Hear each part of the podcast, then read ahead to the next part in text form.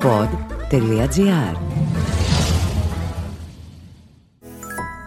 Ήρθαν τα νέα και βελτιωμένα καύσιμα Selvi Power που καθαρίζουν 100% τα κρίσιμα μέρη του κινητήρα για να μεγιστοποιήσουν την απόδοσή του και παράλληλα δίνουν χίλιους επιπλέον πόντους στην All Smart κάρτα σου. Πώς; Μέσω του All Count στο All Smart App που ήρθε και μετράει. Μετράει κάθε λίτρο που βάζεις από τα νέα και βελτιωμένα καύσιμα Selvi Power και μόλις στάσεις ένα στόχο, σου δίνει αυτόματα χίλιους επιπλέον πόντους Smart. Κατέβασε το All Smart App και ξεκίνα να κερδίζεις ακόμα περισσότερο.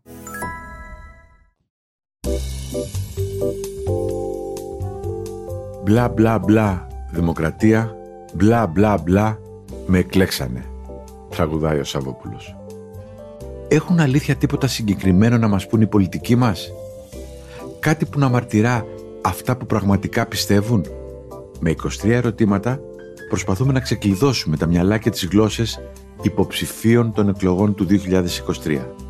Και από τις λεπτομέρειες να καταλάβουμε ίσως σε ποιον Θεό πιστεύουν ή τουλάχιστον ποιες είναι οι έγνοιες τους για όλα αυτά που ζούμε. Είναι το podcast «Εξώνυχος το Λέοντα» με τον Σταύρο Θεοδωράκη. Τις απαντήσεις σε αυτό το επεισόδιο δίνει η Ειρήνη Αγαπηδάκη, υποψήφια βουλευτής επικρατείας της Νέας Δημοκρατίας. Η Ειρήνη Αγαπηδάκη είναι ψυχολόγος, με μεταπτυχιακές και διδακτορικές σπουδές στη δημόσια υγεία. Υπηρέτησε ως ειδική γραμματέας προστασίας ασυνόδευτων και ως γενική γραμματέας δημόσιας υγείας συμμετείχε στην υλοποίηση και τον σχεδιασμό του προγράμματος «Φόφη γεννηματά» για την πρόληψη του καρκίνου του μαστού. Πρώτο ερώτημα. Πόσα κόμματα έχεις ψηφίσει στη ζωή σου ή ψήφιζες πάντα το ίδιο κόμμα; Σε εθνικές εκλογές δύο. Τα χρόνια της κρίσης άλλαξα επιλογή. Δεύτερο ερώτημα. Ποιο είναι το καθοριστικό στοιχείο για την ψήφο σου; Το κόμμα ή ο αρχηγός του; Οι αρχές και το πρόγραμμα αφενός, όπως συμβαίνει πάντα με τους κεντρώους, γιατί τα πρόσωπα μπορούν να το κάνουν πράξη, το πρόγραμμα εννοώ, αλλά οι κεντρώοι συνηθίζουμε να ζυγίζουμε και τα δύο. Και τις αρχές και το πρόγραμμα, αλλά και τα πρόσωπα. Τρίτο ερώτημα. Ξέρεις κάποιον ή κάποια που θα ψήφιζε το κόμμα Κασιδιάρη; Τι του λες; Εξαρτάται. Αν ψηφίζει Κασιδιάρη επειδή έχει για παράδειγμα ναζιστική ιδεολογία, δεν νομίζω ότι μπορώ να κάνω κάποια συζήτηση. Αν όμως το κάνει για λόγους αντισυστημικότητας, χρειάζεται να γνωρίζει ότι η μόνη επανάσταση που έχει νόημα είναι να μπορείς να φέρεις αποτέλεσμα με την πολιτική σου. Μόνο αυτό μπορεί να αλλάξει προς το καλύτερο της ζωής μας και ναι, θεωρώ ότι η δημιουργικότητα είναι μια επαναστατική πράξη. Τέταρτο ερώτημα. Αν το κράτος είχε τη δυνατότητα να ενισχύσει οικονομικά μία μόνο ηλικιακή ομάδα. Εσύ ποια θα επέλεγες, τους νέους ή τους συνταξιούχους; Δεν συμφωνώ με αυτόν τον ηλικιακό διαχωρισμό στις κοινωνικές ανισότητες. Όλοι οι πολίτες σε ανάγκη είναι ισότιμοι και έχουμε αποδείξει στην πράξη στη Νέα Δημοκρατία ότι μπορούμε να εφαρμόσουμε πολιτικές που ωφελούν αυθωτέρου.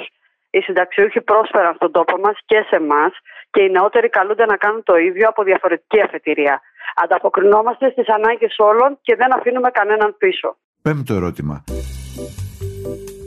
Ο σταθμός μετρός στα Εξάρχεια είναι απαραίτητος; Ναι, είναι. Έκτο ερώτημα. Πιστεύεις ότι η συμμετοχή των γυναικών στα κοινά πρέπει να επιβάλλεται με ποσόστοση; Πλέον ναι. Παλιότερα είχα άλλη άποψη, αλλά έκανα λάθος. Η πραγματικότητα έχει δείξει στη χώρα μας ότι μόνο η ποσόστοση μπορεί να διασφαλίσει την ισότιμη συμμετοχή των γυναικών στην πολιτική, ώστε να φτάσουμε, αυτός είναι δηλαδή ο στόχος, κάποια στιγμή να μην την έχουμε ανάγκη. Έβδομο ερώτημα.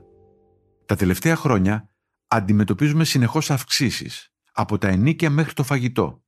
Πώς έχει αλλάξει η δική σου ζωή και σε ποιο μέτρο που θα μείωνε το κόστος ζωής θα έδινες εσύ προτεραιότητα. Φροντίζω να κάνω τα ψώνια μου από διαφορετικά σούπερ μάρκετ με βάση τις καλύτερες τιμές και συνήθως προτιμώ για να αγοράσω λαχανικά τις λαϊκές που έχουν και καλύτερη ποιότητα και χαμηλότερες τιμές συγκριτικά με τα σούπερ μάρκετ. Θεωρώ όμως ότι χρειάζεται μια συνδυαστική προσέγγιση, ακριβώς όπως την έχουμε αναπτύξει. Από τη μία δηλαδή περισσότερες καλοπληρωμένες δουλειές και πιο αποδοτική στεγαστική πολιτική για να αυξηθεί η διαθεσιμότητα των ακινήτων, ακόμα και για αυτά που προορίζονται για ενοικίαση, με αποτέλεσμα να πέσουν οι τιμές. Δεν είναι μόνο το μηνιαίο εισόδημα, είναι βασικά τι ποσοστό αυτού πάει στο ενίκιο. Αν πάρουμε για παράδειγμα δύο ανθρώπους που παίρνουν κάθε ένα 900 ευρώ, θα μπορούσαμε να δούμε ότι ζουν πολύ διαφορετικά αν ο ένας χρειάζεται, για παράδειγμα, να πληρώσει 500 ευρώ στο ενίκιο για ένα διάρρη που είναι και σε κακή κατάσταση. Περισσότερες περιπτώσεις, ειδικά στα μεγάλα αστικά κέντρα, έτσι είναι. Και άρα θα έχει και χειρότερη ποιότητα ζωής, την οποία πληρώνει πανάκριβα, σε σχέση με κάποιον άλλον, ο οποίος έχει δικό του σπίτι και έτσι μπορεί τα 900 ευρώ να τα διαθέσει για άλλα πράγματα. Έχει δηλαδή καλύτερη αγοραστική δύναμη και εξαρτάται από το αν έχει στην κατοχή του κάποιο σπίτι στη χώρα μας. Όγδοο ερώτημα. Πότε ήταν η τελευταία φορά που πήγε σε δημόσιο νοσοκομείο, ποια εικόνα θυμάσαι; Νομίζω ήταν περίπου πριν από δύο-δυόμιση εβδομάδες. Η ποια εικόνα θυμάμαι; Ένα σπασμένο πλακάκι. Το νοσηλευτή να προσπαθεί να το παρακάμψει σπρώχνοντας με το αμαξίδιο έναν ασθενή, μάλλον για να αποφύγει τους κραδασμούς. Ένα το ερώτημα. Τα αναγνωρισμένα διεθνή πανεπιστήμια θα ήταν καλό να έχουν παραρτήματα και στη χώρα μας; Ναι, και έχουμε ήδη αναπτύξει τέτοιες συνεργασίες μεταξύ διακεκριμένων ξένων πανεπιστημίων με αντίστοιχα ελληνικά τμήματα, με πρωτοβουλίες που ανέλαβε την τετραετία που πέρασε η κυβέρνηση. Έχουν πολλά θετικά αυτές τις συνεργασίες.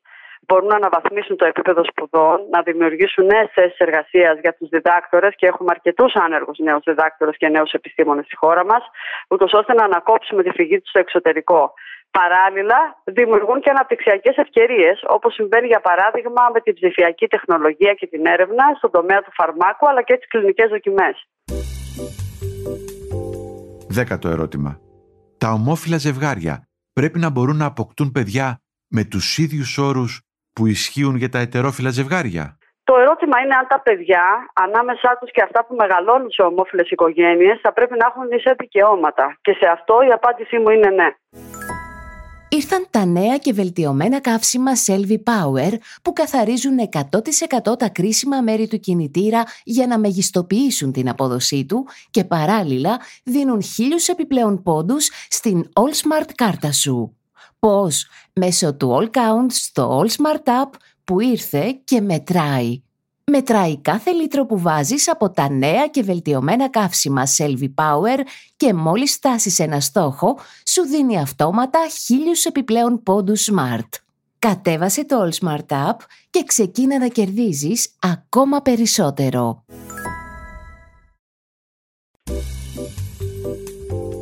Ενδέκατο ερώτημα. Αν η καλύτερη σου φίλη σου ανακοίνωνε ότι θα παντρευτεί έναν πιστό μουσουλμάνο, τι θα της έλεγες; Υπάρχουν πάντα διαφορές ανάμεσα στους ανθρώπους. Κάποιες είναι προσπελάσιμες, άλλες όχι. Μπορεί να είναι αγεφύρωτες.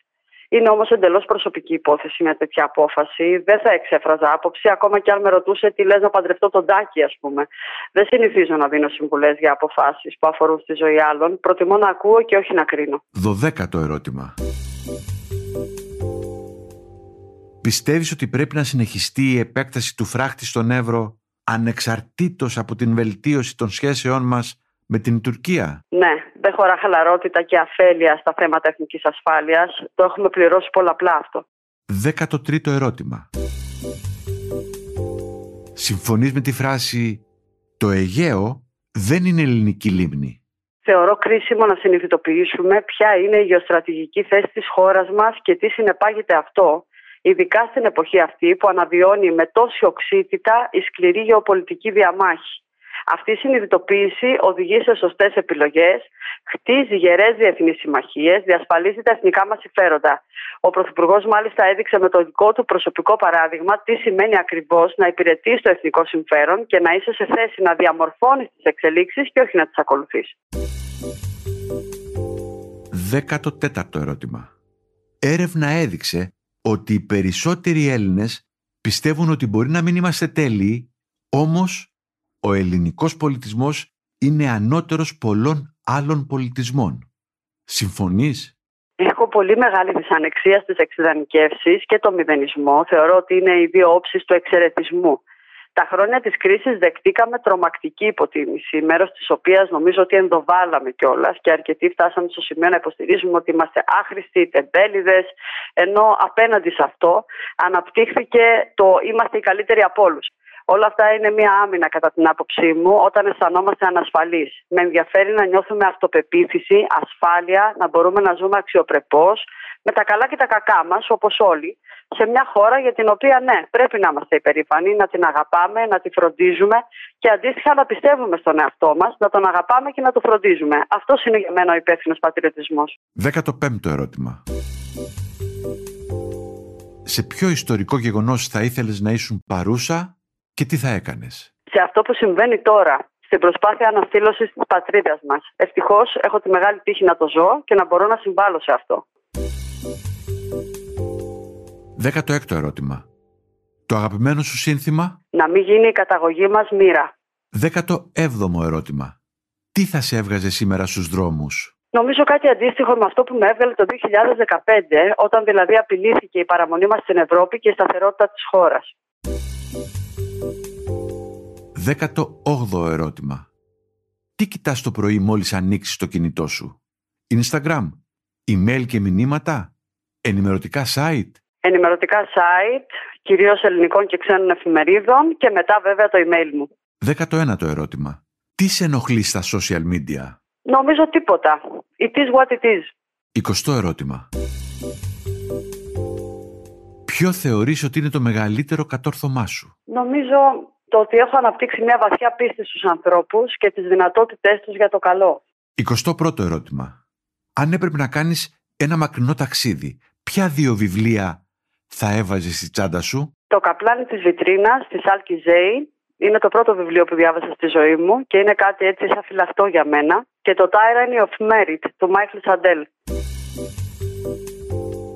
22ο ερώτημα. Ποια ιστορική προσωπικότητα σε εμπνέει; Έχω στην καρδιά και στη σκέψη μου πάντα το Βρετανό παιδίατρο και ψυχαναλυτή, τον Ντόναλτ Βίνικοτ, ο οποίος πάλεψε πολύ στη Βρετανία για να μπορέσει ο μέσος άνθρωπος να καταλάβει πόσο σημαντική είναι η αγάπη στην ανάπτυξη των παιδιών και πώς μπορεί να καλλιεργηθεί αυτή η σπάνια ικανότητά μας να αγαπάμε Αντίστοιχα, έχω και στη σκέψη μου πάντα τη Μέλανη Κλάιν, επίσης ψυχαναλήτρια, η οποία υπέφερε πολύ στη ζωή της και κατάφερε έτσι μέσα και από την προσωπική της διαδρομή, αλλά και με την επιστήμη που υπηρέτησε, να προσεγγίσει τα σκοτάδια της ανθρώπινης ψυχής, να τα φωτίσει και να μας βοηθήσει να αγαπάμε τον εαυτό μας ολόκληρο, με τα καλά και τα κακά του. Όχι μόνο εξειδανικεύοντα τα καλά, γιατί τότε είμαστε τυφλοί και μένουμε μόνοι και μισοί. 23ο ερώτημα. Ποιο ήταν το αγαπημένο τραγούδι σου όταν τελείωνες στο σχολείο και για ποιον κινηματογραφικό ήρωα τρελενώσουν. Κινηματογραφικό ήρωα δεν είχα. Ένα πολύ αγαπημένο τραγούδι και τότε και τώρα είναι το I Want to Break Free των Queen. Ήταν το podcast «Εξώνυχος στο Λέοντα» με τον Σταύρο Θεοδωράκη. Στο επεισόδιο που μόλις ακούσατε απαντήσεις έδωσε η Ειρήνη Αγαπηδάκη, υποψήφια βουλευτής επικρατείας της Νέας Δημοκρατίας. Δημοσιογραφική επιμέλεια Μαριάννα Χιονά. Στους ήχους ο Γιώργος Βαβανός.